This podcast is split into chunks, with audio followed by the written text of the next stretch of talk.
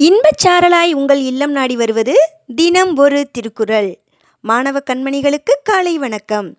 அதிகாரம் இருபத்தி மூன்று ஈகை. குறள் எண் இருநூற்றி இருபத்தி ஐந்து. ஆற்றுவார் ஆற்றல் பசியாற்றல் அப்பசியை மாற்றுவார் ஆற்றலின் பின்.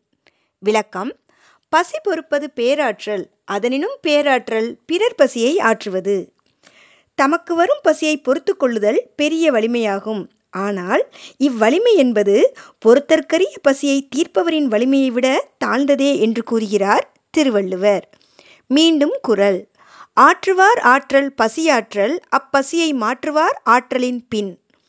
நன்றி மாணவ கண்மணிகளே வாழ்க வளமுடன் வாழ்க வையகம் மகிழ்ச்சியாய் இருங்கள்.